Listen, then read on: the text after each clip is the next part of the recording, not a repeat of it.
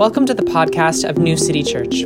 We hope this podcast inspires you on your journey of inward and outward transformation. Please join us on Sundays. You can find more information on our website, grownewcity.church. God bless you.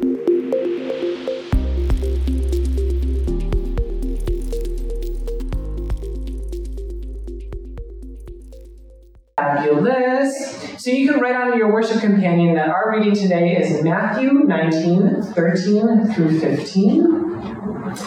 When you look at the table of contents of the Bible, where is Matthew?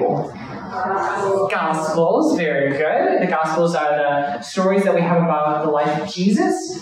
And what's a fun fact about Matthew? Um, um, uh, Matthew, in a lot of uh, art, Matthew is, is depicted as the tax collector, Matthew the tax collector.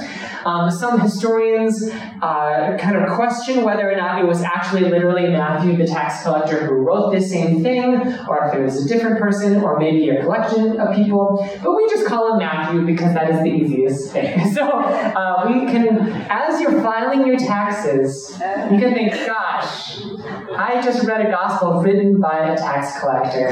Aren't I so glad to be able to pay taxes? So yeah, you can uh, uh, keep that in mind. So uh, I'm going to read through that. And then I'll ask you to shout out a word or phrase that sticks out to you. Some people brought children to Jesus so that he would place his hands on them and pray. But the disciples scolded them. Allow the children to come to me, Jesus said. Don't forbid them, because the kingdom of heaven belongs to people like these children. And he blessed the children and went away from there. Ooh. So when you see this reading, what is a word or a phrase that sticks out to you from this? Let The children. come. Let the children come. Mm. Bless the children. Bless the children. Yeah. Mm. Yeah. Um, we read the Bible with this where you're listening for a word or phrase that sticks out to you because the Bible is a living text. And that means that if there's a word or phrase that sticks out to you, then perhaps God is trying to bring something to your attention. So continue to meditate on that during the worship service. We are in the middle of our fabulous sermon series, Kingdom, which is all about the uh, phrases in the Bible where Jesus is talking about the kingdom of God.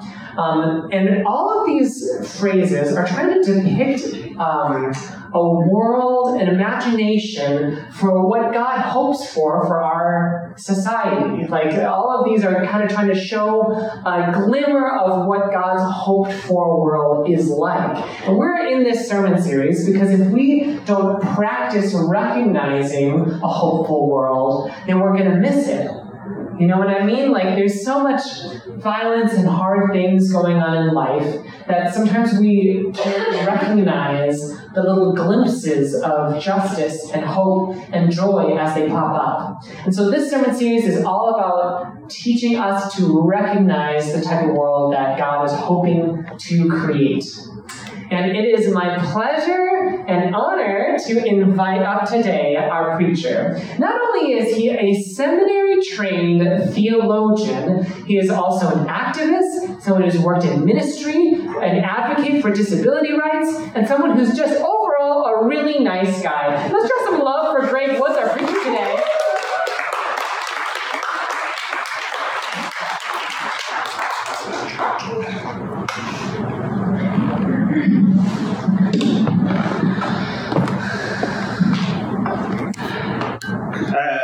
On this uh, lovely spring day.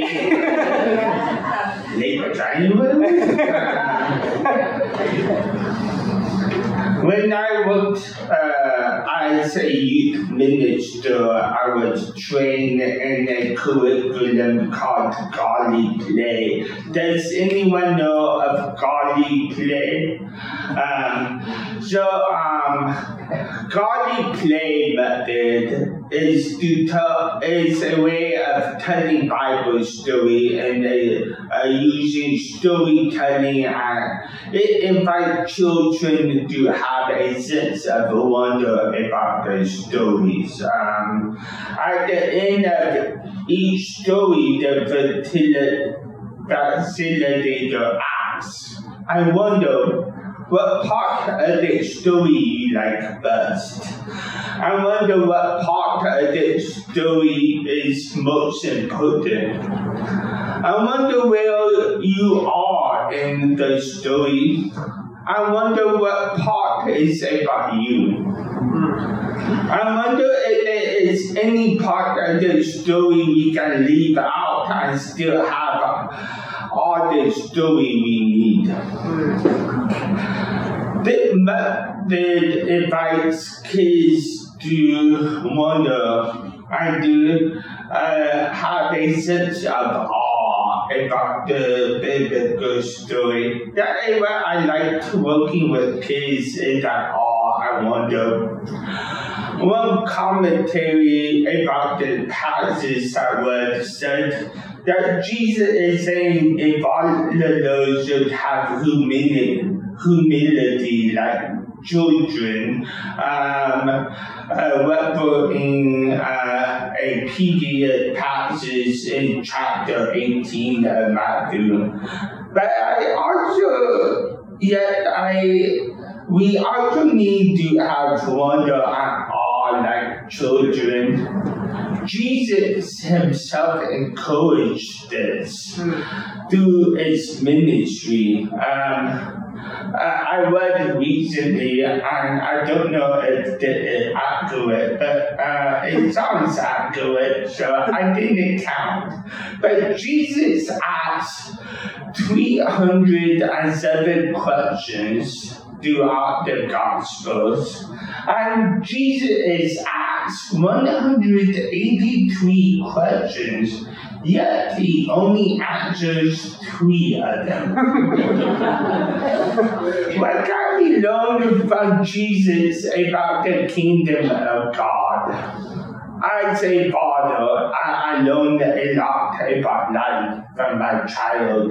When Margaret was uh, four or five or two years ago, uh, they talk about having many different kinds of heart. A heart for play, a heart for food, a heart to love my right hand me, and so on. There is an amazing way to articulate different kinds of love. Move over, C.S. Lewis. uh, how many hearts do you have? What different kinds of love do you hold dear? My child saw a world things to love and enjoy. And they still see the world this way. Well, example is Margaret has loved dogs ever since they could crawl. They would crawl to dogs uh, when we were outside uh, patios when they were like nine months old. And even though a couple of dogs have bitten them over the years, they love for dogs hasn't waned. Margaret still sees the good in all dogs despite being bit. Do we have that kind of unwavering love? Wow. Some conservative biblical literates would have us believe that the Bible is a rule book with strict instruction on how to live out our lives.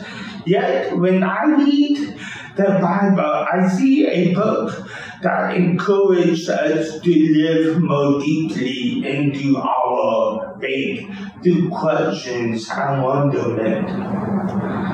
When Jesus did say a direct statement, he would talk about how we should love God and our neighbors as ourselves, as he says later in Matthew 22. Let's be clear. Loving our neighbors doesn't stop at man-made borders. Mm-hmm. Again, loving our neighbors doesn't stop at man-made borders.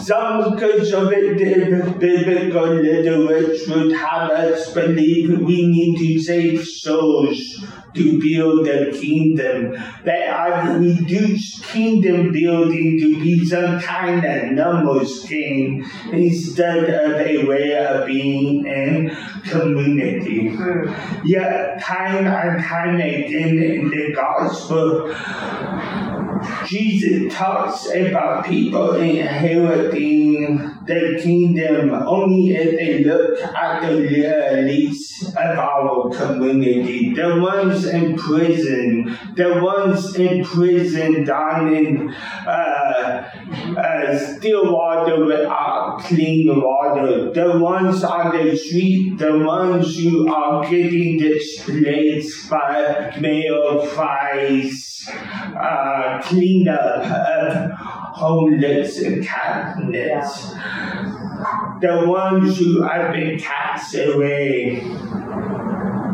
We don't build the kingdom by building mega churches, by promoting bigoted beliefs, by demanding people hate themselves for how God made them. Hmm, hmm, hmm. We build this kingdom through love. As I age, I do not think I necessarily have more answers, yet I go deeper into the questions in a quest to find ways to build the kingdom here on earth through wonder and. We don't have to abandon our childlike sense of wonderment we had as kids as we age, but often we do. We tend to think as we age, we need to become more realistic and less realistic, less playful. But yet, we need to be winchmaker and playful to build this kingdom. We need to dream of a new kind of world, a new a world that hasn't been ever created, a new kingdom where all can be free. Hmm.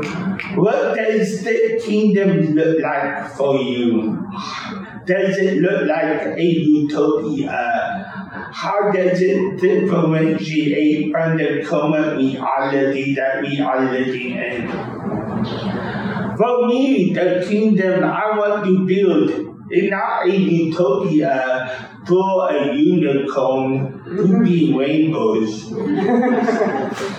well, let's be honest. One unicorn be rainbows would be pretty cool. we could have it just one that walk around in the sanctuary. We could all sign up to be the Poopo Scooper. Uh, I nominate JC Uh, the the kingdom I envision is a place where people needs are met, where kids in North Minneapolis can walk to school and walk from schools safely.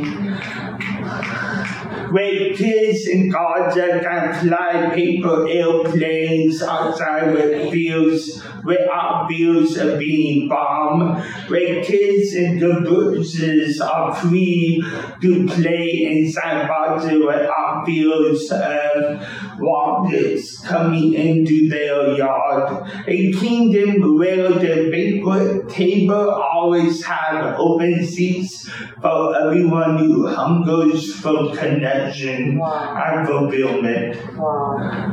What kingdom do you envision? A couple weeks ago, we celebrated the legacy of Reverend Dr. Martin Luther King Jr., or at least the White Walk legacy. In his I Have a Dream speech, he said, I have a dream that my four little children will one day live in a church by the color of their skin, but by the content of their character. There isn't some kind of hope for a wishy-washy society that we usually to recognize race as some would have us believe. Instead, the Reverend was giving us his vision for God's kingdom here on earth. Yet, when I talk about kingdom, about God's kingdom, I remember my wounds. I want to pause and ask myself, do I really want this? The people who have harmed me, the people who have made my life hard, should they be that is why they not my kingdom or your kingdom, but God's kingdom. We shouldn't let our trauma, our wounds limit our work towards a kingdom that does not just liberate us but liberates our worst tormentors, our enemies, those who may need liberation more than us. Margaret would never lead the dogs to bite them out of the kingdom of God. So why, so why should we let the people who have owed us be let out of the kingdom? I will make that point every time I preach, no matter where. Whenever we talk about the Bible, it is about community. They work towards liberation is not a solitary action, but a way of life, a way of community. Each of us has a role to play, especially the kids among us who can and do remind us to stop and have a sense of awe and wonder. How are we building the kingdom together in the present moment with awe and wonder? The sense of awe and wonder reminds us that the work towards the kingdom will not always be arduous. There will be ample time for joy and happiness. Building this should be more of a party, a banquet, than just tedious, tedious work. Hmm. Hmm. I wonder what kind of kingdom do you envision. Hmm. I wonder what kind of kingdom you want to leave for our children. Hmm. I wonder what part you like best. Hmm. I wonder where you are in the sermon. I wonder what part is said about you. I wonder if there is any part of the sermon we can leave out and still have all the story and all the message we need. Thank you.